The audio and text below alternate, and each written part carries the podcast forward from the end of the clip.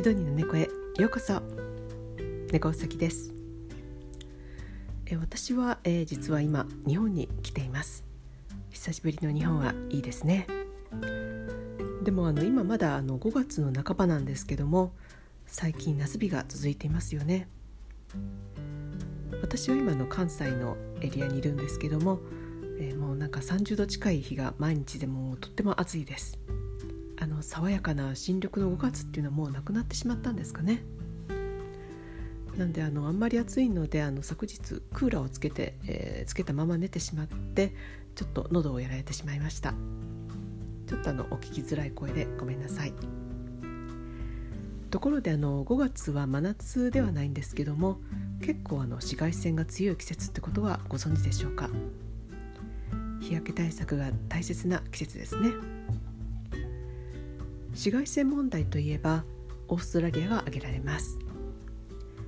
データによるとオーストラリアではの皮膚がんになる人が他国に比べてかなり多いようです。原因の一つとしては最近あんまり騒がれることもなくなったんですけどもオゾン層の破壊があります。まずあのオゾン層とは何かっていうことなんですけども酸素原子3個からなるオゾンという気体が層になったもので成層圏なのでだいたい10から50キロ上空らしいんですがそういったところに存在していて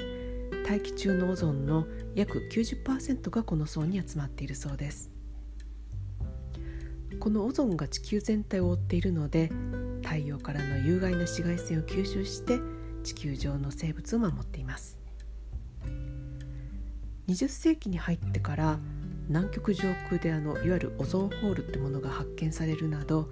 オゾン層の破壊が世界的に進行しました。そのためにあの皮膚がんだとか白内障といった人体への影響が取り上げられて大きな問題となってちょうどあの今地球温暖化のようにニュースで連日大きく話題となっていました。南極のオゾンホールは一時はかなり大きくなって問題になっていたんですけども世界中であのフロンガスを削減,、えー、削減していくなど、まあ、あの世界で対策が取られたのでかなりあの最近オゾン層も回復に向かっているようです。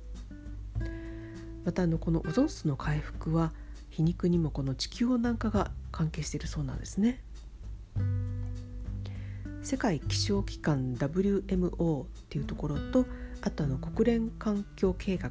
UNEP というところが2011年に公表したオゾン層のあの破壊の科学アセスメント2010というものがあるんですけどもこれによるとあの科学気候モデルのシミュレーション結果から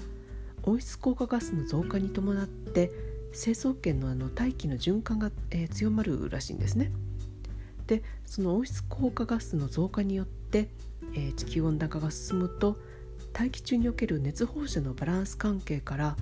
成層圏では気温が低下するそうなんですねそしてその気温が低下するとオゾン層が破壊される化学反応がゆっくりになるために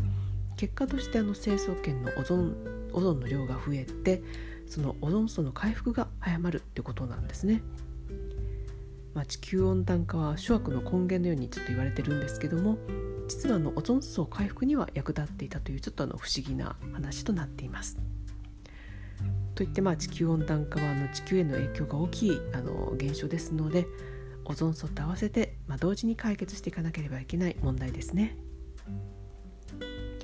まあ、ところでこの皮膚がんの患者が多いってことからオーストラリアでは小さい時から紫外線対策の教育が徹底されますこれはあの1980年代頃からの始まったようなんですけどもスローガンとして「 Slip Slop Slap と言います。 Slip はあの長袖を着ましょう。で Slop は日焼け止めクリームを塗りましょう。スラップは帽子をかぶろうという意味になります。これはあの保育園などに通うあの小さい子供でも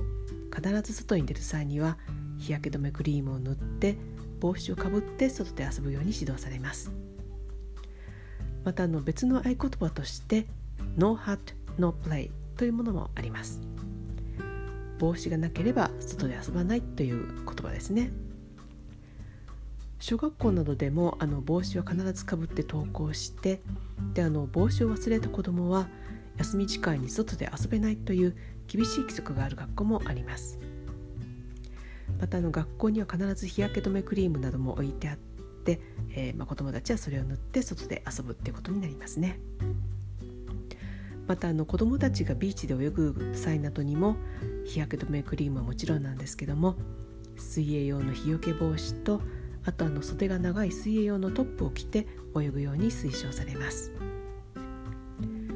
日本ではあのだいぶ昔はあの夏休み明けに真っ黒になってあの日焼けを競い合っていた男の子がいた時代もあったんですけども